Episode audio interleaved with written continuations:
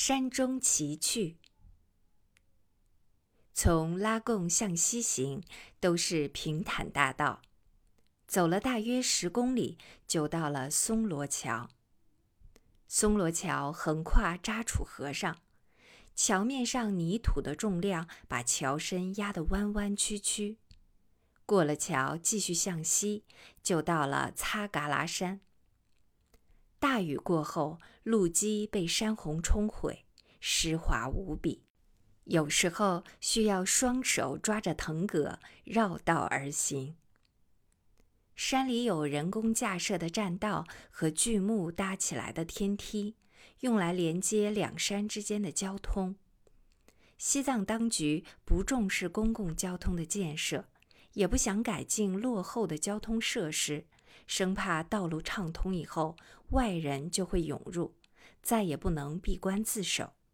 喇嘛政治必然被外来势力所颠覆，建立大西藏雪山狮子国的梦想也会因此破灭。走了大约三十公里，到达恩达寨，这里海拔约四千三百米，气候寒冷，不易播种五谷。只见成群的牛羊放牧在附近山间，寨子中有十数栋民宅。看上去残破不堪，一片衰败的景象。因为此地是康藏的交通要道，差役繁重，老百姓被压迫得透不过气来，生活十分困苦。我们的乌拉从昌都到此已走了三站，应该在恩达更换了。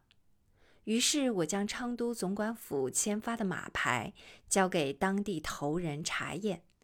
验明无误后，头人答应明天早晨把乌拉牵来。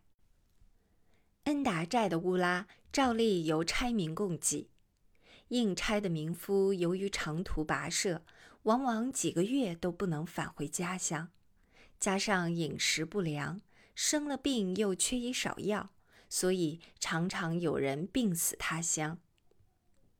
西藏号称佛国。可人民所受的虐待，真非其他地方可比。年轻一辈受过英国教育的西藏僧侣想对现状加以改革，但西藏的统治大权操纵在贵族和顽固的喇嘛手里，所以留学生返回西藏后大多无所事事。英国人深知西藏掌权贵族的心理，所以投其所好。利用赠送英国武器和金钱，由印度进口货物，在海关免税放行等各种手段控制西藏的政治经济。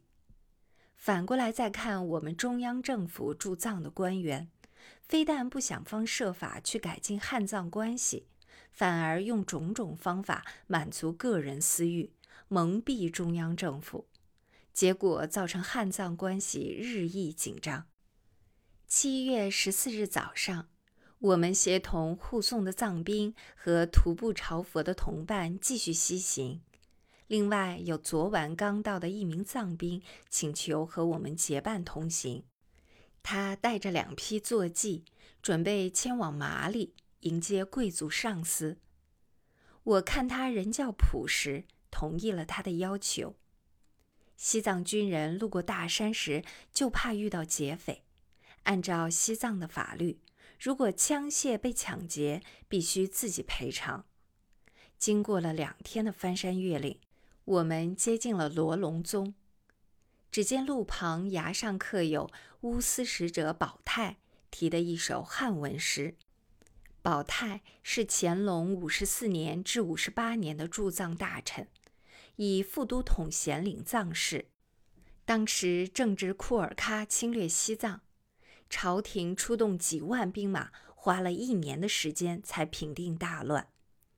这首诗是他任满离藏时刻上的，至今已经有将近两百年的历史了。